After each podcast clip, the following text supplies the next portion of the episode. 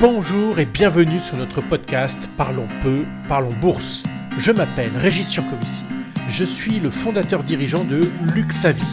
Nous sommes spécialisés dans le conseil et la gestion en ETF, ces produits indiciels qui connaissent un succès planétaire croissant depuis plus de 30 ans.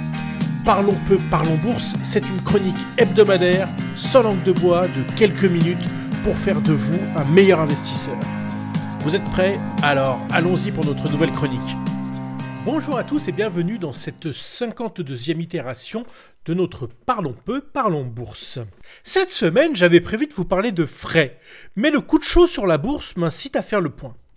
Si vous vous intéressez un tant soit peu au marché financier, il ne vous a pas échappé que la semaine a été saignante moins 9% en 8 jours. C'est seulement la deuxième fois depuis le crack du Covid en mars 2020 que la baisse est aussi rapide. Depuis les plus hauts du début de l'année, la baisse est déjà de 19% pour notre indice national, le CAC 40. Et du côté des crypto-monnaies, c'est un carnage total. Le Bitcoin baisse quasiment de 70%. Si vous êtes assidu de notre Parlons peu, parlons bourse, cette situation n'est pas vraiment une surprise pour vous. Les raisons sont clairement identifiées. Il s'agit d'un cocktail indigeste composé de ralentissement économique, de fortes tensions inflationnistes et de moindre liquidité sous l'effet de l'action des principales banques centrales. Identifier les raisons est une chose, en mesurer pleinement les effets pour déterminer quand racheter en est une autre. Cela sera l'objet d'autres chroniques.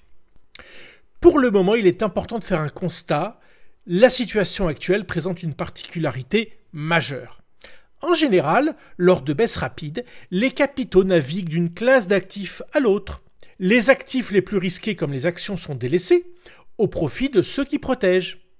Eh bien, pas cette fois.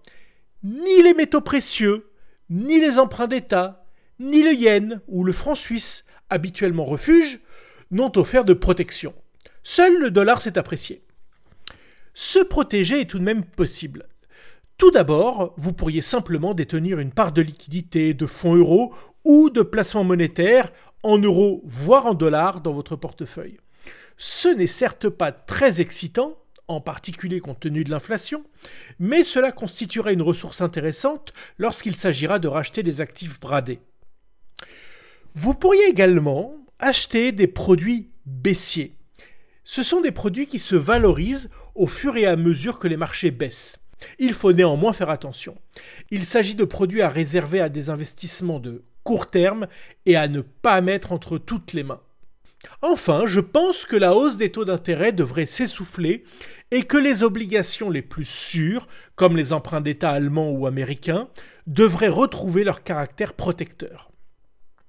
Enfin, et peut-être même surtout, soyez toujours très attentif à la diversification de votre portefeuille de façon à ce qu'une poche prenne le relais lorsqu'une autre faiblit.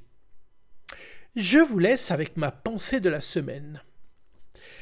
Veillez à ne pas mettre tous vos œufs dans le même panier, mais également à acheter vos paniers auprès de fournisseurs différents. Autant redoubler de prudence.